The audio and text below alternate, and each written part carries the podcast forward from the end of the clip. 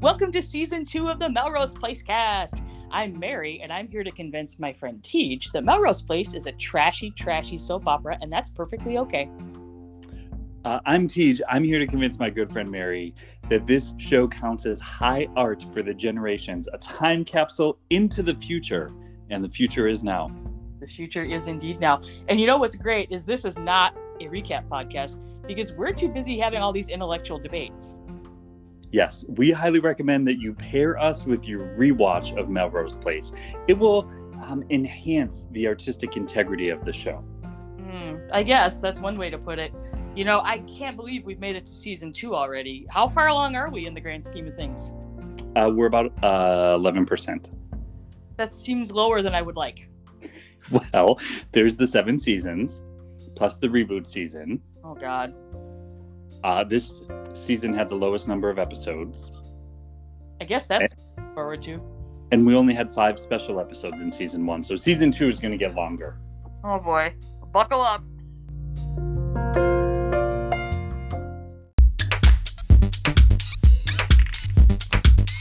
Hello and welcome to the Melrose Place cast. Today we're talking about season two, episode 22, called With This Ball and Chain. I'm Mary. And I'm Tej, and right from the title, this seems to be a pro marriage episode of Melrose Place. Oh, it sure does. I think I think this episode was written by George W. Bush. That's how pro marriage it is. Oh wow. One man, one woman. I mean, that's what Sydney's going for. So I don't know about that. This this was a really fun episode in my view. It was. There was a lot in this one. There, there was an awful lot going on. Um, Mhm. I'm not sure that they nailed all the landings, but I, I there was a lot going on.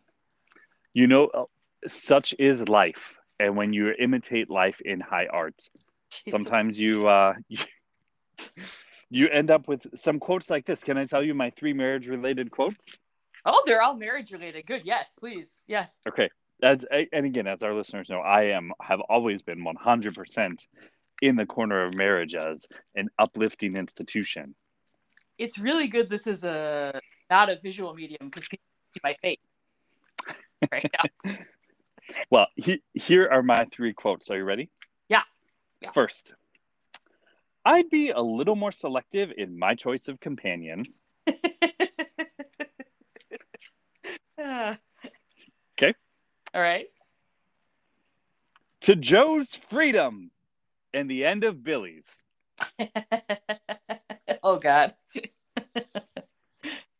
And finally, I don't know if my voice can get the level of disgust I need to deliver this quote, but let's see. You seriously want to get married? I did pretty good. You did pretty good. Yeah. You know, look, I've got the sickening rhetoric. I came to play and I came to slay, Mary. I mean, I would argue, but you made a lot of rhymes. You know how I like rhyming things. So, You, I listen. I rhyme all the time. oh God. Oh. Mhm. All right. All right. Well, can I? Can I? You know what? I think I just want to go in order, and I want to start with. I'd be a little more selective in my choice of companions. oh God. So here's what happened. I, you know, again, not a recap podcast. I'm gonna, I'm gonna buzz over this at about ten thousand feet. I think there may be a reason you want to dig in a little deeper, but Eh. uh, yeah. Last episode, last week, Joe killed a man, yeah, that's right. and the entirety of her legal saga resolved in a week. I mean, I don't think it was even really a week in Showtime. I, I think Yeah. it was like a day or two. Yeah. So last week, uh, Joe shot and killed. Okay.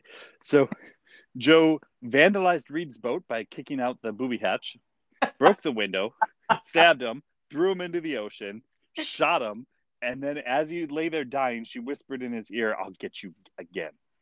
So Joe's a little vicious. Oh, sure. So oh, and then and then the Coast Guard comes for reasons that were never explained, and Joe points a gun at them. Well, she had a lot going on that day. There was a lot. She, she did, as all I just outlined it all. But so she's arrested, and we see Joe in a really horrendous prison. It's overcrowded. It's rough. We're supposed to see Joe as out of place here, even though, look, the prison it looked a little bit like Manhattan apartments. you know, they're small. They're small. Yeah. Roomy, it was a lot of open concept, lots of natural yeah. light. so, and roommates that you don't want, but you need. Yeah. Well, somebody, but you must have them. Yeah. Yeah. So, Joe, uh, you know, this could have been my high art point, the failures of the criminal justice system, except she was, she got off in a week. But, I don't think it was even a week. I'm going to be honest, but carry on. so she meets with a public defender who's like, look, I've been doing this for five whole years. as long as Amanda Woodward has been doing marketing, I've been public defending, and I know none of y'all are innocent. Okay. Uh, yeah. So he's on the wrong side of the desk. But both the public defender and the prosecutor are like, look, Joe, you just, you're a small fry here. You just give us the name of the drug dealers. We'll get you off easy. Right. Yeah. And she keeps saying, I don't know anything, which is, in their defense, not believable. Not believable. No, it doesn't come across as terribly believable. The one thing that doesn't make sense though is why why do they think she shot Reed? What's their theory? Didn't the public defender guy in the beginning say something like maybe you guys had some kind of falling out about the money or something? Mm. I don't know that they had a real solid theory though. I I, I agree with yeah. that. I mean, she's drifting aimlessly in a boat that she doesn't know how to drive. So I think I shot him to steal the money doesn't quite hold up, but whatever. it doesn't matter. Uh, we find that it took some haranguing, but Amanda decides to put up Melrose Place, the building, uh, for Joe's bail. Yeah. Uh, which was kind. So Joe and Amanda, they're they're gonna be friends now, I guess. This week. And this great lawyer comes in and gets Joe off, and she's free. But she's she's only so free, right? Because what's worse than eight to ten in prison, Mary? Hmm having to sit through another lecture like she's your mom when it's just the judge. because while the judge said, you know, I see no evidence, that everybody's dropping charges here because they they found that the the boat matched the description Joe said it would be in. Yeah. And uh the the judge in releasing Joe to the real world says, but to be clear, I would be a little more selective in my choice of companions. that was a great line. It was a great line, and it was a great line, Mary, because it was high art for the generations. Oh yeah. because we've all been there, right? Watching someone go through a relationship you know they shouldn't be in. And do we try and help? Sometimes yes, sometimes no. Usually a good idea not to do it because nobody wants our help in that situation. Nope. But when when things go bad and your good friend is at the worst place, they're at the bottom. How many of us can resist the urge to say, "I bitch, I told you so." I told you. Your New York instincts are busted and dusted. God, ever. Yeah. So I think this judge was put there uh, specifically to channel the um, the American spirit of what's more important than being a good friend, being right. oh boy. Uh it was one of my favorite lines of the whole episode. It made me laugh really hard. I don't think it was intentionally supposed to be funny, but it made me laugh because it was very right. Uh, Mary, have you ever wanted to deliver that line to someone? Oh, hasn't everyone? Yeah, I think everyone has at some point. Yeah. Who? Now's your chance. I would rather not announce, announce that. Thank you. How about okay. you? You would like to say that? Yeah. Okay. So I'll start with my little sister, uh, Annie. Um, I wanted to say that to her several times. Um, you know Hillary Clinton, probably. Oh boy. More important than Hillary Clinton, Huma Abedin, who uh, it was her husband, Anthony Weiner, that was the reason those emails came back out one week before the election. Yeah, I'm. You know, I'm going to say Huma Abedin. That's the one. Right. Well, that should not have been with Anthony Weiner. That's another topical and current reference that people are to remember. Uh, right on the forefront of everyone's mind. People love Huma Abedin. She was going to be chief of staff. what is she doing now? Divorcing Anthony Weiner. Still? I don't know. Mary, what about you? Do you? Uh, I can't imagine. I think this is going to have to be. I'm going to have to carry it this week because I can't imagine there was any trash that you found. Oh, I you know I say this every week. I did manage to dig a little bit up. I managed to find a couple of things. Uh, I called this first one "Nothing Screams." I'm an adult now in an adult relationship, like carrying around your pound puppy in a milk crate.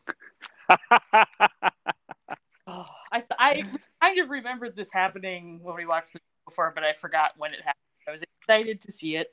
We see Sydney is coming out of her apartment and trotting down the stairs, and she's got a plastic milk crate full of stuff. Uh, most notably, a pound puppy on top. She's trying to sneak out without being seen, but unfortunately, she bumps into Jane down in the courtyard, and Jane's all happy to see her, and she's like, "Oh, are you throwing away old old junk?" And Sydney's like, uh, "No, no, I'm just, you know." She kind of dodges the question. Jane's like, "Oh, don't throw away Puddle. You've had him since you were five. And Sydney says, four, actually. I'm not throwing him away. And like, I'm moving. And Jane's surprised and she's like, Oh, like, do you need help with money or is like Amanda kicking you out or something? And Sydney gets a little indignant. She's like, I don't need you to take care of me because I want to. And Jane's like, Oh, well, where are you going? And Sydney says, I don't think you want to know. Yeah, that was the wrong answer, Sydney. That was not the right answer. Not a good answer. Uh, and Jane's like, "Oh, you know, Sydney, come on, you know, we're friends again. Remember, like, we're everything's good." And Sydney goes, "All right, have it your way. I'm moving in with Michael." Understandably horrified, and Sydney's like, "I'm sorry, but it's love. These kinds of things just happen. I'm sorry if I hurt you." Uh, Jane goes, "You know, after everything we've been through, this is the worst. This is the worst thing you have ever done." And I'm like, "Oh, buckle up, Jane." Uh, Sydney. Hold I- on tight. I am an adult now in an adult relationship. And if you don't understand that, well, it's been nice knowing you, which is a very adult retort, by the way. Like that's Mhm, mhm. uh I'll talk more about Sydney later. Uh, but for now, this was so soap opera y. Oh my god, I love the whole trope of the sisters fighting, that one is betraying the other. There's the sorry, not sorry apology from Sydney. Jane still somehow managing to be shocked whenever Sydney makes a turn like this, even though this is like the fifth time just on the show, let alone before they were ever on the show. Uh, Uh, Sydney was important before they were on the show. Oh, that's right. She, was an only child. Uh, second, and I will be the first to admit, this is a sign I pay way too much attention to this show. Uh, that's not the same puddle, okay? Oh, jeez. Just hang on here. This is an issue.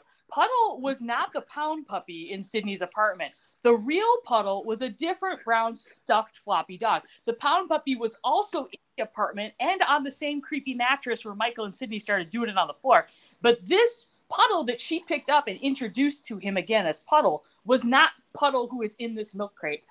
Justice for Puddle. What happened? I want to know what This- behind this. Oh my gosh, Mary, we have got to get to the bottom of this. Yes, this is a breaking issue of our time. Like we need to. beep, beep, beep, beep, beep. Puddle is missing. Puddle is like Gabby Petito. Oh my god, Jesus. Is that wrong? Is that wrong? It's, I mean, it's another topical reference that people. Maybe love. we should cut that. Maybe we should cut that. But Mary, we've got to figure this out. Tell how do you know that this is a different puddle? I just told you how I know it's a different puddle. It's puddle was not the pound puppy. Puddle was a brown, fluffy, stuffed animal that was a different dog. Now, okay, so Puddle, you're thinking of the brown fluffy dog that Sydney was waving around while Michael was undoing his pants. Is that correct? Yeah, that's what I was focused on. Uh, it's- so I didn't notice the dog, but Of course not. Of course not. so what what hap- what has happened to the original Puddle? I don't know. I don't know. I need someone who has information from the inside to let us know oh what my down. god! was Puddle recast. Did they? Did they lose? Did they recast Puddle? Yeah, this is not the same Puddle. I challenge all viewers to go back. Episode eight, season two, is when we saw Puddle. Puddle was not the pound puppy. Okay, so uh, first to our listeners, Christopher, I know you're going to go back, so we will look forward to any insight you have. you know he's going to. Yeah. As am I. He's a But third we watcher. I Mary, I think we need to put a pin in this, and I think we need to do some more investigating All right. because the original puddle is out there. Something has happened. Presumably. Because I could see that maybe Jane would get get the mix up, right? But Maybe. but Sydney wouldn't. No, Sydney immediately corrects Jane when she says Sydney had Puddle since she was five, and Sydney says, "No, oh I was my four." How deep do you think this goes? Uh, This probably goes all the way to the writers' room. not, not that deep. Maybe the props department. I don't know. It goes Okay. way, way up there 30 years ago. We're gonna dig into this. This this is a mission. Yeah. This is important work. Wow. Very so. Uh, yeah, it's a fun little ridiculous storyline. Okay, back to the sister. That, I'm putting the pin in Puddle because not an actual pin. I'm not going to hurt Puddle, but we've got to we've got to find Puddle. Mhm. Swinging back though to the sisters being uh, soap opera. Yeah, Is this not how siblings are to be to each other? I mean, I, I my own experience, but no. Huh. It must be nice. Must be nice. yeah, it kind of is. I thought they did a good job of reintroducing Jane to us, who hasn't been around. yeah, Jane last week it was all she did was show up and take Allison to the dinner, right? That's all she did. Yeah, we're we're in for probably I think a, collectively an entire season of Jane just being a supporting actress. That's fine. Yeah, it's okay. She'll get something interesting to do in season four. Oh, good. Well, that's good. Yeah. She has to look forward to. Until then, Josie Bissett, hang on and keep an eye out for puddles. And just keep growing that hair out too. It's at an awkward phase again. Like Yeah, it's unfortunate. Do you know? Do you know what else is unfortunate? what? This next quote, which is an all-American trope about marriage. Okay. Uh, this quote it came from uh, one Allison Parker, who said, "To Joe's freedom and the end of Billy's." Oh, geez. Okay, so here's what happened last episode. Uh, Billy and Allison, or Billy proposed to Allison. Ugh. They just cut. Apparently, left while making a scene without getting an answer from Allison Yeah, it was because. Yeah, it's the next. Yeah, but they left the restaurant, Mary. Like he got back up from the floor and kept eating. I guess I, we didn't see that, but that's. that's I know. Yeah. Weird. Anyway, so Billy calls her on the phone at work the next day to say like, "Hey, are you going to marry me or not?" Which not the way is what I would say. Not the not the way to try and get an answer there. But fine. They go out for lunch uh, of hot dogs in the park. Yeah, he calls her cheap. Yeah. Well, yeah. And Oh. uh, there she agrees to marry him, but only if they can be completely honest with each other. Because let's be frank, Amanda said to Allison that she knows things about Billy that even Allison doesn't know. Mm. Bum bum Up. bum. Bum ba dum bum bum, which uh, could be that hey, Allison, Billy is a lazy lover and is bad in bed, and Allison may not know that because, as far as we know, it's been Keith and Billy. Yes. Yeah, that's possible. With Amanda, it's been more a little more. than than Keith and Billy. God. Fine.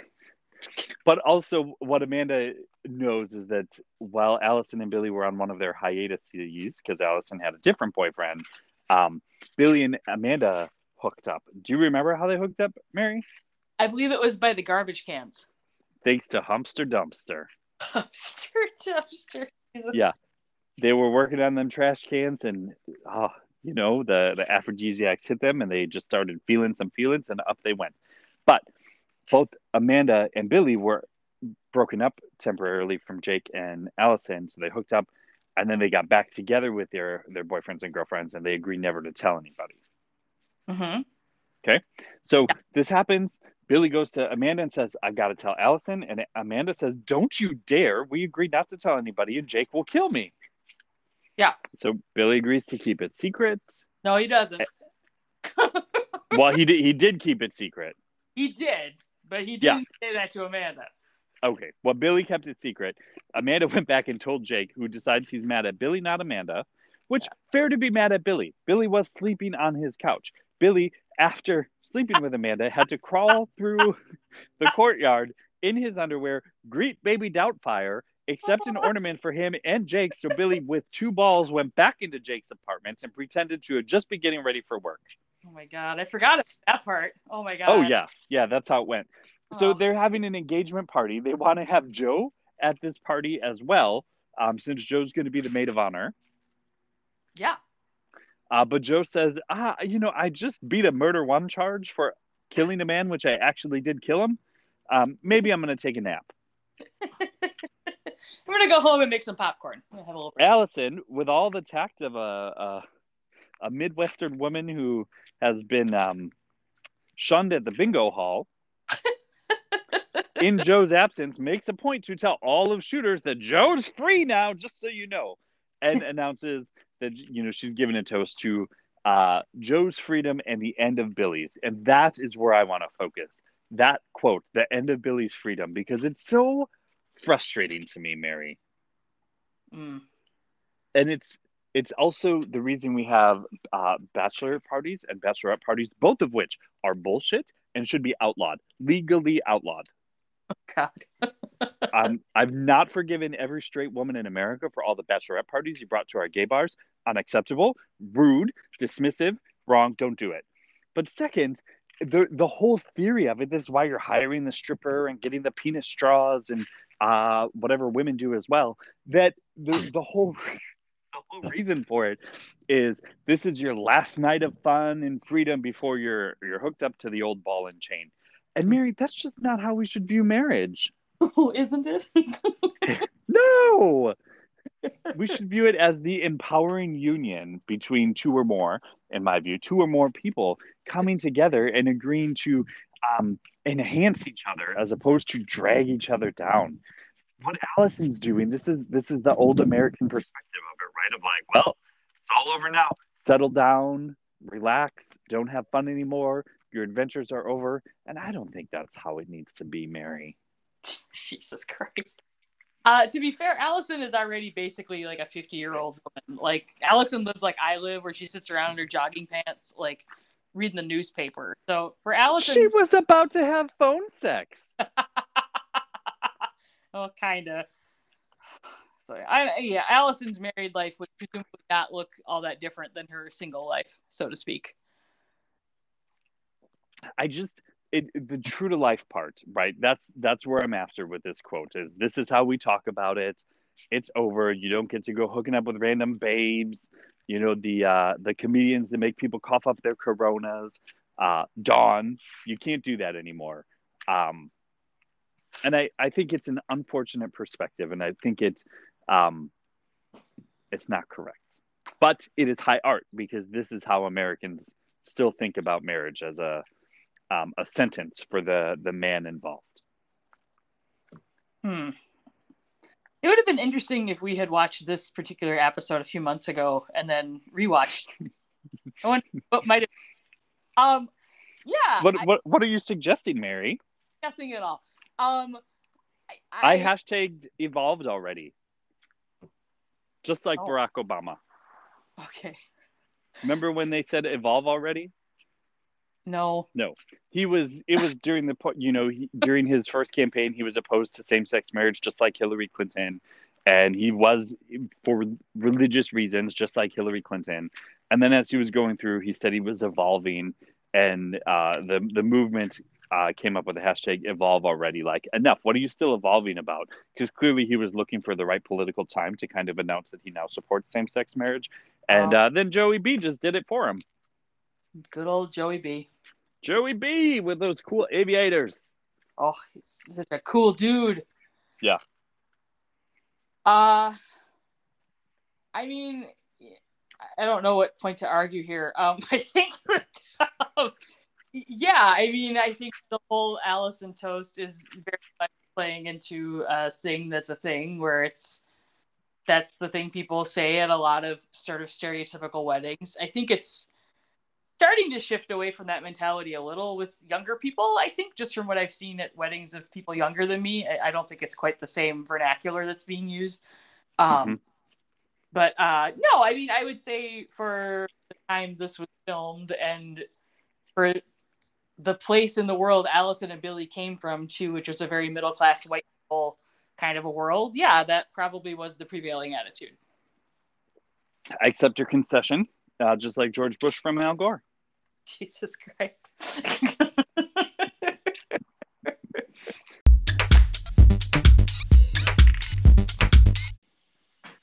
Mary, in an odd turn of events, this week's sponsor has requested that their time be used for a mini live interview. So I will now ask our guests to introduce themselves and tell us a little bit about why they're here. Yeah, Mary, Tiggy, it's me, Sammy Salami from Humster Dumpster. You know, for when daddy's too criminal to make you horny. oh my god. Oh, goodness, Sammy Salami, thank you so much for coming back. Yeah, well, here I am. You know, I don't think I had much choice. Well, Sammy, that that sounds ominous. What's what's going on? Well, Tiggy, it turns out that Humster Dumpster, well, it causes troubles. Oh. Troubles. Yeah, troubles. Mary, can you believe that? Troubles. You could knock me over with a feather. Yeah, well, I won't do that, Mary. Here's what happened. If I can say it like a poet, Okay. Humster Dumpster was right by the wall. Humster Dumpster was ready for all. Oh God. But Humster Dumpster made one bad call. So then, Humster Dumpster, you know, we had a great fall. Oh. oh yeah, Mary, Tiggy, it's bad news. Oh. See, I thought we were onto something with this innovative new service. You go into a complex of young 20s, you lace the trash cans with an aphrodisiac called Daddy, and then you screw on the lids too tight on the cans. Euphemism implied. Oh my god. Yeah, that's a billion dollar idea. What could go wrong? Yeah, well, those hoes get themselves into troubles. See, we didn't account for how strong the aphrodisiac was gonna be. Oh boy. And it led to some coupling that was just, you know, it was not right. It Oh. was wrong, even. Oh. Like like what? Then, boom, about now it's our fault. Now you got Billy gets beat to a pulp. The engagement's in question, and the security deposit at the bar is poof, gone like Donkey Kong. Oh no, I didn't even think about the security deposit. Well, Sammy Salami, what are you gonna do differently? Yeah, it's easy. We're just gonna update our TOS. You know, the terms of service. Oh my god. That's a great idea to protect you from legal liability. Yeah, you know, it just doesn't seem like enough to me. I didn't even know Humster Dumpster had terms of service. Yeah, well, we do, and you accepted it when you downloaded this podcast. It's a sneaky trick we learned from Google and Amazon and Microsoft and Apple and Facebook and even those sluts at IBM. oh god. Ugh. Well, well, Sammy, would you just consider making your product less risky for its users? Tiggy, be serious. How can we do that? We're literally filling trash cans with poppers over here to get your criminal get you over your criminal daddy. What else could we do? That's a good point. I don't really know how you would adjust that plan.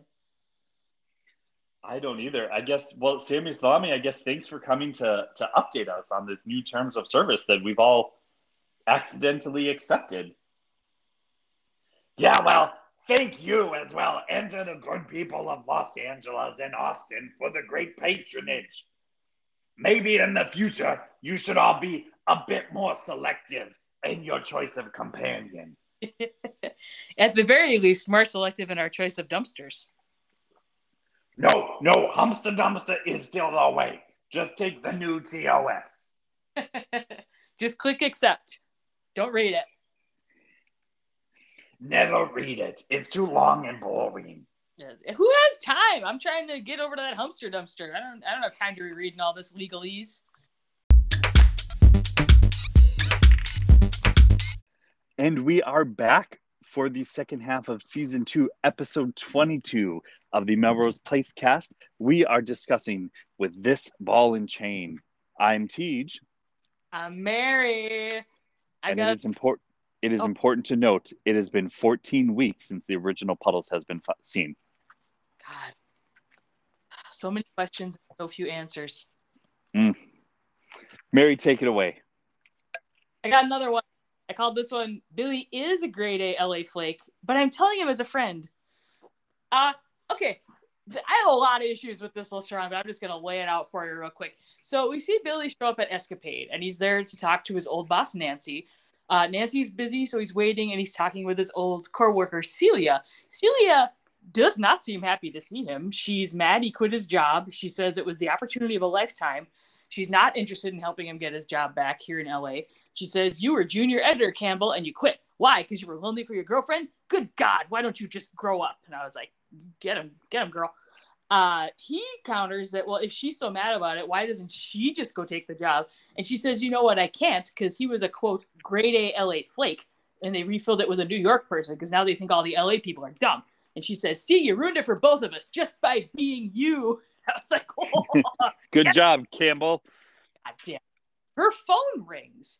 And Jesus Christ, it's Allison calling, looking for Billy to see if he's free for lunch. Uh, Allison, he doesn't work there. He does Yeah. not work there. Are you both so presumptuous to think that he's going to walk in and just get his job back right away? That, that's a problem. What Uh, Allison could be. That fits with for Allison. It's true. That's true. Uh, she wants to talk to. So Celia is pissed off, but puts Billy on the phone because she called Celia's phone too, which is just rubbing salt in the wound.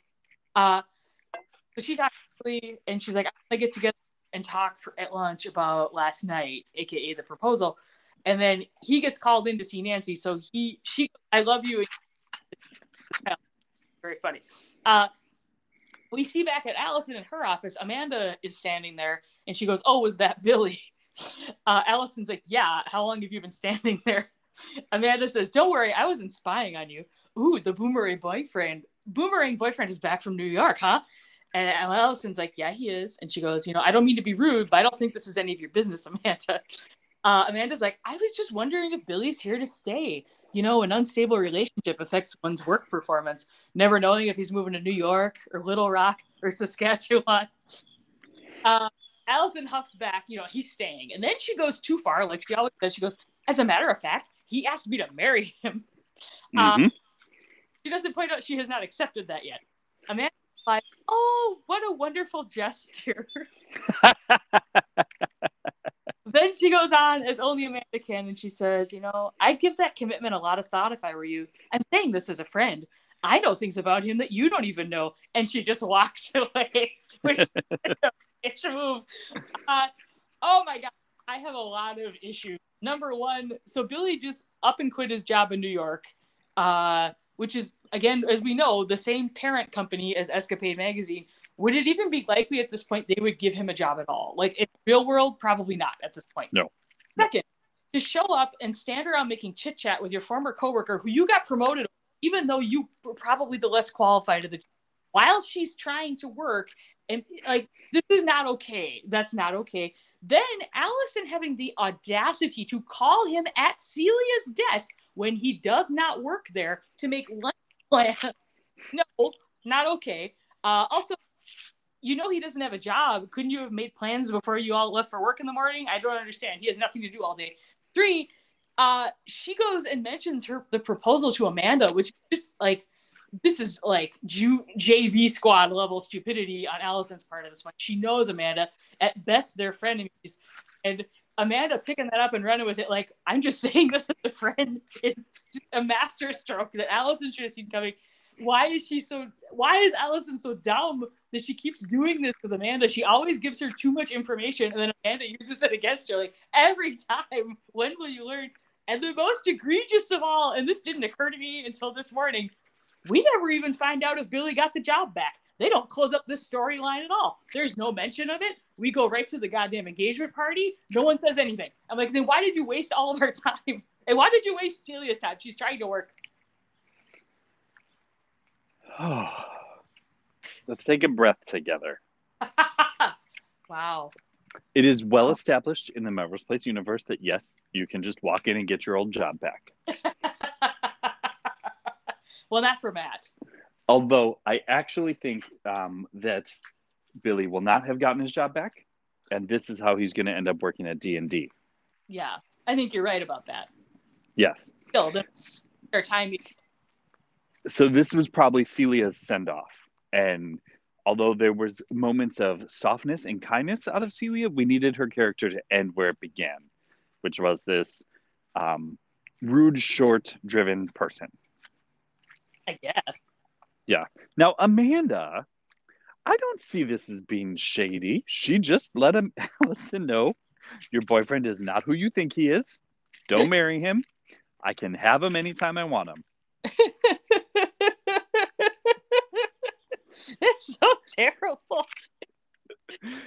I mean, love it, but it's terrible. It's just terrible. Oh my god. She's just telling her as a friend. That's just all. as a friend, as a friend, I want you to know that uh, the only reason I'm not with your boyfriend is because I think he's bad in bed.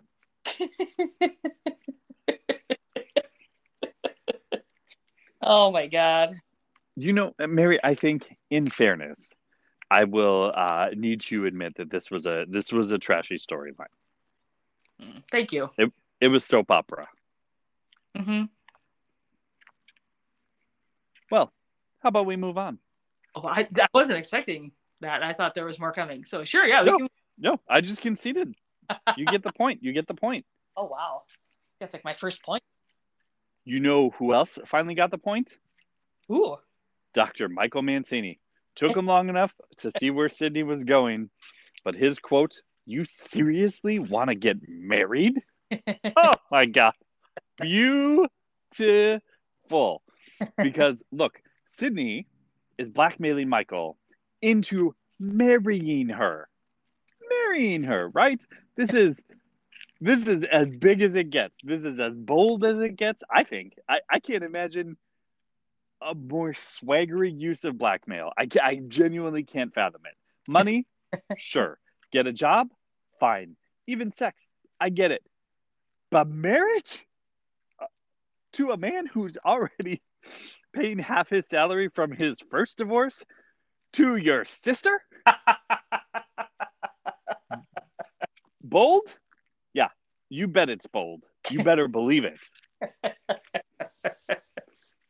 So here's here's what happened, right? So this is picking up uh, after the scene where you mentioned that uh, the fake puddles is masquerading as the real puddles. Mm-hmm. Mm-hmm.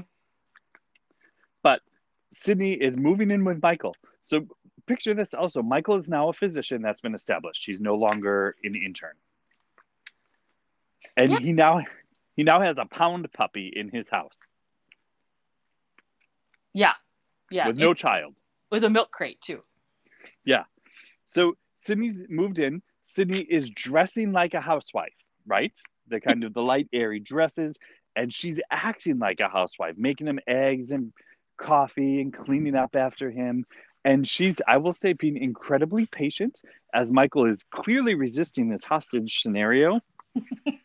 Sydney's not backing down, but she is giving him space to be upset. For example, in anger at being forced into this sham of a relationship, he pours the coffee she made him on the eggs she made him and all over the counter. And he's just having his rebellion moment and she's not backing down on the fact that they're now in a relationship but she's she's letting it go because she's just kind of letting him work it out because she knows the end is not in question mm-hmm.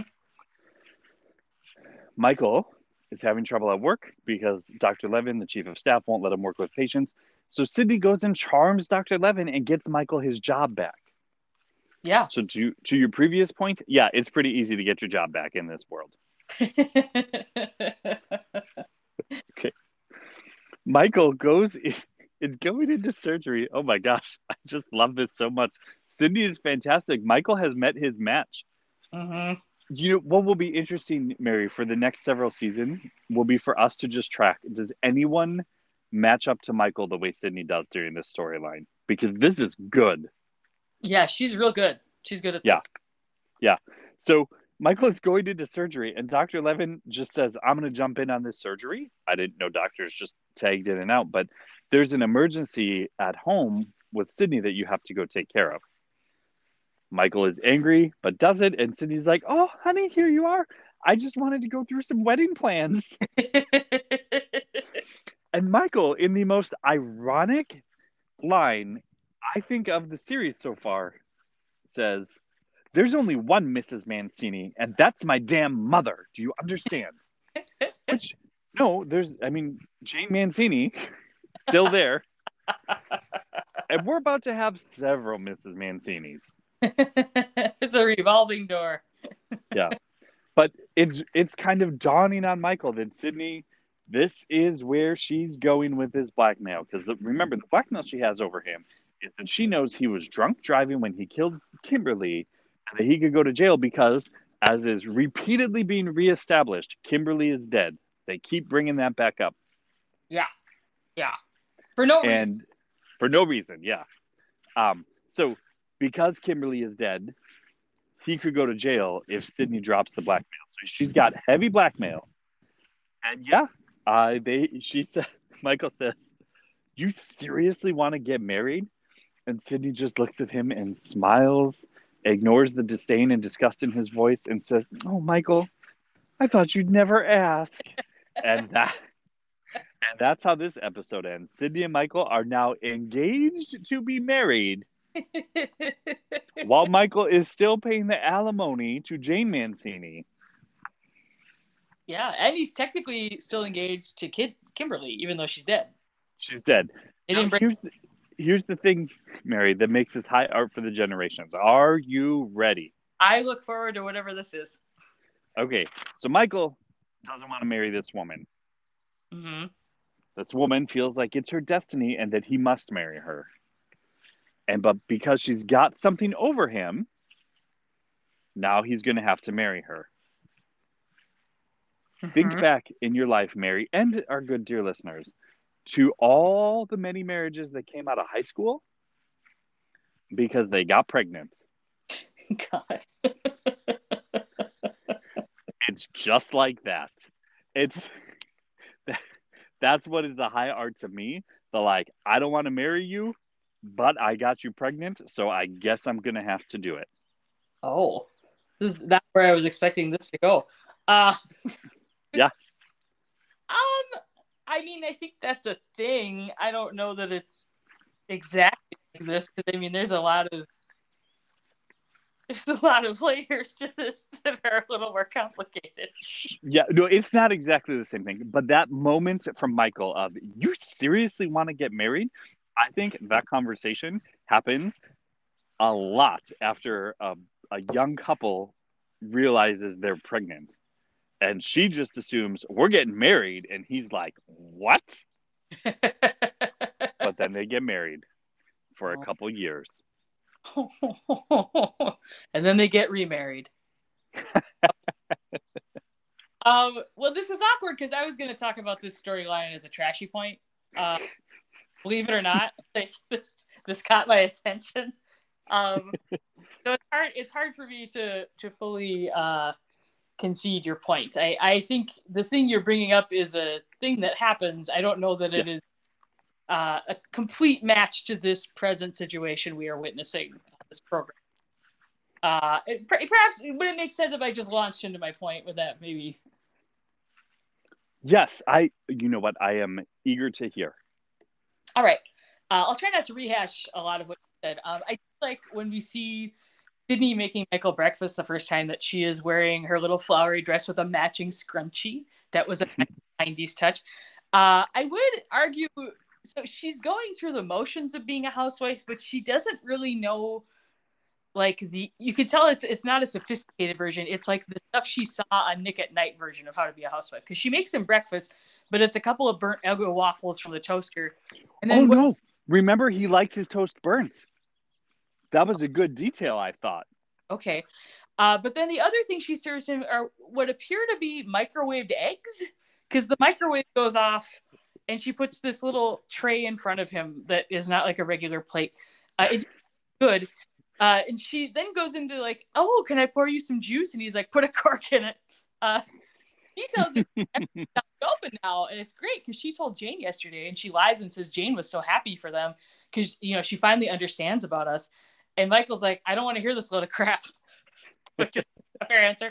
She tells him he should cheer up, and he's like, Well, let me see. My fiance's dead. You're blackmailing me, and Levin will let me see my patients. You're right. Everything's great. Uh, she's like, Well, this is where she goes into weird housewife pantomime. She's, well, you should just take the bull by the horn, sweetheart, and tell him you're tired of all this administrative work.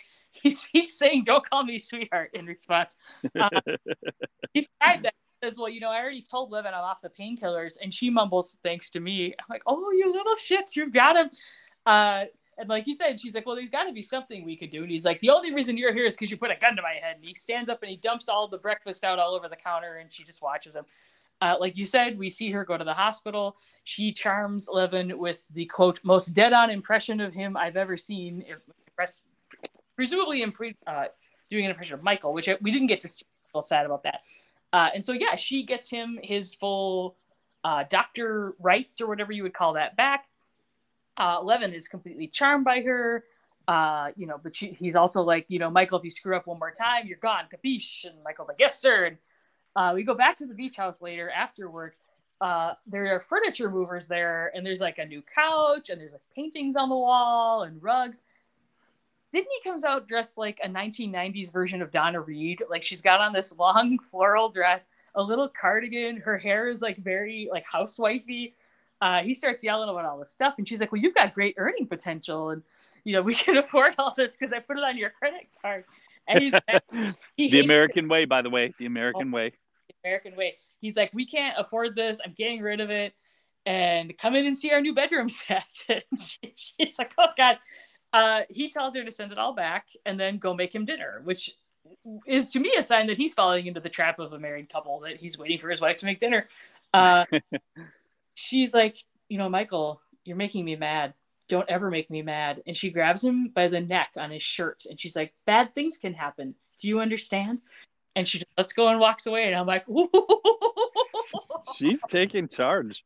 she is in the business. Like you said, he goes to work the next day. He's about to go into surgery and he gets pulled out because Sydney has called and Levin sends him home because there's an emergency. She he gets home and she's just sitting on the couch. Uh, she's smiling. She's like, you know, Michael, our future is important too. We need to make these decisions. What kind of ceremony to have, who to invite, and of course, honeymoon plans. Uh, she refers he refers to this as her demented fantasies, and she's like, you got to get your priorities straight. If you don't take care of me, you don't have a medical career, remember? And he says, What you say? Like, oh my God, you seriously want to get married? And she goes, I thought you'd never ask. Um, this is, for all the reasons both laid out, this is a delightfully crazy storyline. Um, it is so blackmaily, it is so crazy.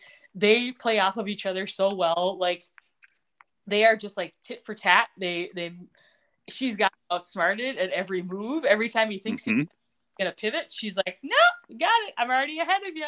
Or she figures it out before he does, and oh, it's fun. This is a fun little soap opera storyline. I've enjoyed it very much. I think I'm onto something though with the the blackmail of pregnancy. I really, I really think I'm not that far off from reality.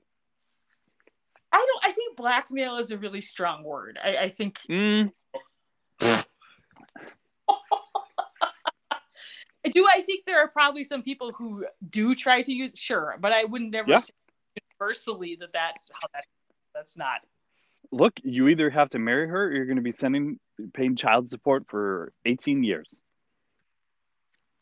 I guess, but That's either the black. That's the blackmail component. I guess I don't know. Yeah. And as Allison said, and now your freedom's over. Oh, God. Mary. Well, Mary, were there any other highlights that you picked up from this episode? There's one big one. Hits you right in the face. Oh, okay. Oh, yeah. Um, sure. I had a few. Um, I liked when Jake showed up at Amanda's office asking for help with Joe and getting her out of jail. Uh, side note: He is wearing baggiest acid wash jeans in the world. They are enormous on him. Get him a belt. Uh, he says, "Got the legal connections and money." And quote I'm the one who doesn't buy the mean bitch routine, remember? And I was like, oh, that's not a great talking point. That's that's uh, not how to make friends and influence people, Jacob. No, uh, she rightfully, I think, points out, you know what, this is hard because we're already tied to this because we invested in Reed's business. The police might look at us and wonder, were we involved in the drug stuff? And Jake yells, you know, Joe's looking at a murder charge. And Amanda's like, well, if it was really self defense, they'll figure it out and she'll get out of it, which is maybe a bit naive of her to say. Uh, yeah. She said, you know, he Jake says Reed duped us. You know, we should not just let Joe go through this because she got duped too. And Amanda's like, reality check, Jake. Neither knew you, neither you or I shot anybody. like, well, so far, let's wrong. give that one some time. uh, there is a very, very fast moment that I rewound several times uh, it's we're coming back from a commercial break and we're looking at the exterior of the jail. First of all, the jail is not the same building every time, and I paid attention to this. Some and I made sure some of them are the courthouse, and that makes sense. But sometimes the jail looks like one building, and other times it looks like another building. So it was not consistently done. The best part, though, there is a scene of this far away exterior of the jail, and the cars driving by in the freeway are clearly from the 1960s. Uh, this is old fins on the back. Like these are not cars from the 80s or 90s. These are 30 years old at the time. Very funny. Uh, Joe is having her second meeting with her public defender. She repeats again, I didn't know anything about what Reed was doing with the drugs.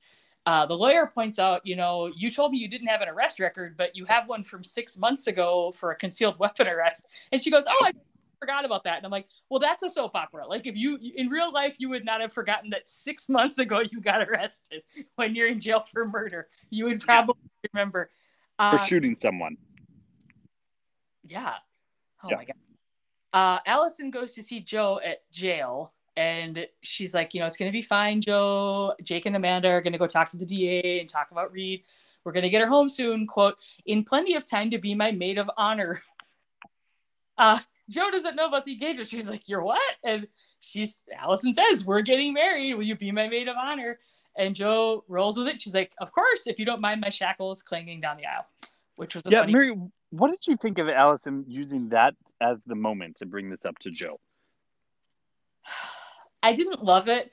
I, I'm willing to be devil's advocate and say maybe she was trying to distract Joe from her current situation and like give her some sort of supposedly good news Mm-hmm. Uh, but I did think it was very awkward and kind of shoehorned in.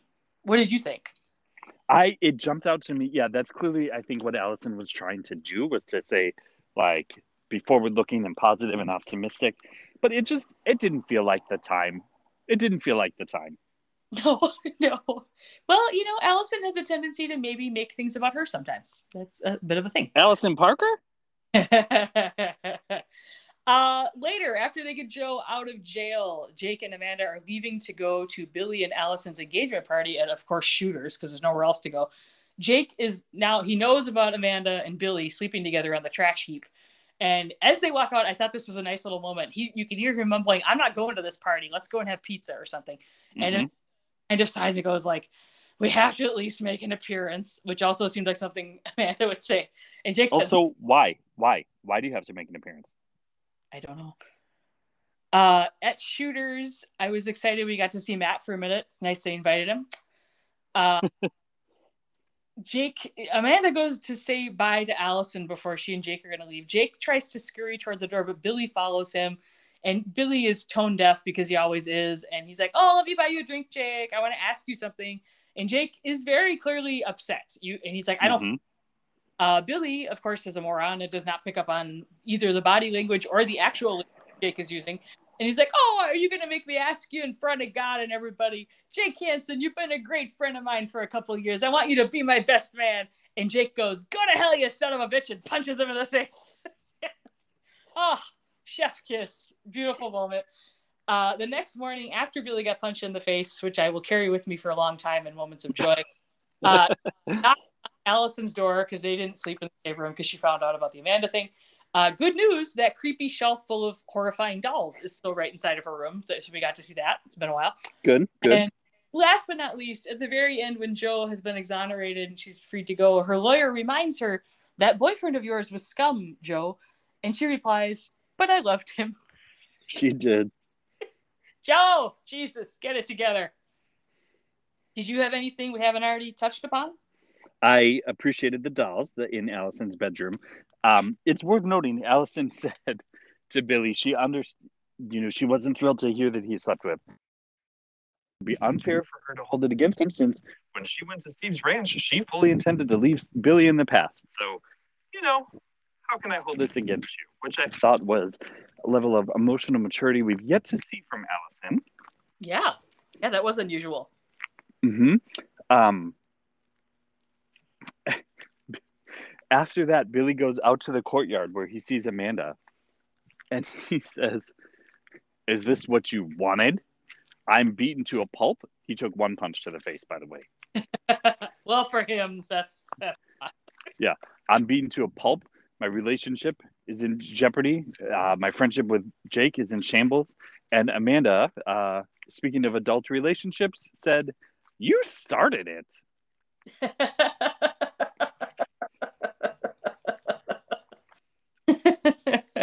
oh, all these people are a lot. Man, what a week. There was a lot, a lot going on. Mm-hmm. There was also one moment, I forget what Amanda did, but I see this in my note where Billy said to Amanda, That was nice of you. It may have been bailing out Joe or getting her the lawyer. But Billy said, That was nice of you. And Amanda said, Why does this always surprise you? you know, that's a good point. Like, I. I wouldn't go so far as to call it inconsistent, but Amanda is sort of presented. There is a vacillation that goes on, and I don't. It usually makes sense within the context of the scene or the episode, but I it does. It does strike me from time to time. Like there are weeks where Amanda will do very kind things, and moments later, just be a complete asshole. But then it usually. Usually, I write it off that it has whatever it has to do with the character she's interacting with. Like her and Allison are just like oil and water so I expect to be a jerk to Allison most of the time. But like her and Joe haven't really gotten along for some very valid reasons. So it was a bit of a surprise to see her being that kind. But it was also not, it also doesn't feel unrealistic. So I don't know. I I, I give it I, is it just credit due to oh god To the writers? to Yeah. the writers. Yeah. Here's the thing. Remember, too, she was really nice to Allison at the beginning and wanted to be her friend. And then she kind of, there was that scene where she laid it out to Allison of, you knew I was dating Billy. You were fine with it. You told me to do it. You set us up together. You put us on dates together. And now all this time you've been undermining me. And this is how you've been doing it. And that was really rude of you. And uh, I think she was right. She was right to be mad at Allison for just leaving her job to go see Keith and then coming back and demanding her old job back, which she got because Lucy overrode Amanda and said, You're hiring Allison. That's just the way it is. So I, I think Amanda, as the bitch of Melrose Place, she will be a bitch once you wrong her. Like, for reasons and with purpose. But I don't think she is just unnecessarily cruel to people. No, and that's a good point when I think about Joe. Like, really, her conflicts with Joe have really only been about Jake. Mhm. Core. As much as it was funny watching her yell at Joe about the paint chemicals getting refined, that Jake, it really fell about Jake. And yeah, so I guess it makes sense. I I'll give a lot of credit to Heather Locklear too, as an she can really she's very skilled at going between those two flavors to like really turn on a dime and she can be being for lack of a better word a bitch. But you feel like a real there's a person there. It's never just like a pantomime of someone going through the motions. It's i don't know she does a good Yeah. job She is she's fantastic. And I am excited, Mary, to sit down with you next week and debate this show again. oh boy i can't wait Well, you have to. We can't do it now. I didn't watch it yet. oh i didn't either i need time to do my appropriate research and catch all of these important details. This is a public service announcement for the greater good. Several weeks ago, the Melrose Place cast was thrilled to welcome a new sponsor, Puddle. What's Puddle, you ask? More like who's Puddle? Wait, wait, you don't remember Puddle? Surely we've shown Puddle to you before. Puddle is only the cutest, floppiest, stuffed non pound puppy your kids have ever seen. Puddle, Not pound puppy. Puddle is made of the softest, fire retardant fabrics and stuffing, with the biggest, sweetest button eyes and just the most darling, floppy, non pound puppy body, perfect for snuggling. Well, it turns out you might not be the only person who forgot about Puddle, because as we've seen in this week's episode, there is an imposter in our midst. Interloper, a fraud, a fake. The puddle presented in season two, episode 22, is not the same puddle as appeared in season two, episode eight. This is a faux puddle. A Look, it's not uncommon for an understudy to get called up to substitute for the lead actor in a production. But the show has a moral obligation to announce that to the audience so we can temper our expectations. Did Melrose Place make any such efforts to alert the viewing public to this week's non headlining puddle taking center stage or milk crate? No, no, it did not. America wants and needs to know what happened to Puddle. The real Puddle was last seen several weeks ago, resting uncomfortably on a mattress on the floor while Sydney and Michael undertook some adult activities. Puddle saw things, things Puddle never had to see with his big, sweet button eye.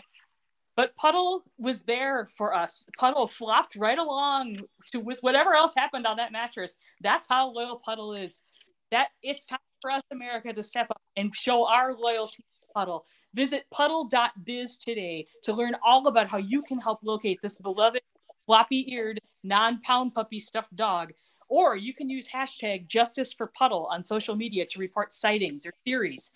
Help us find Puddle, your child's most faithful friend from age 4 to 24. We must find Puddle.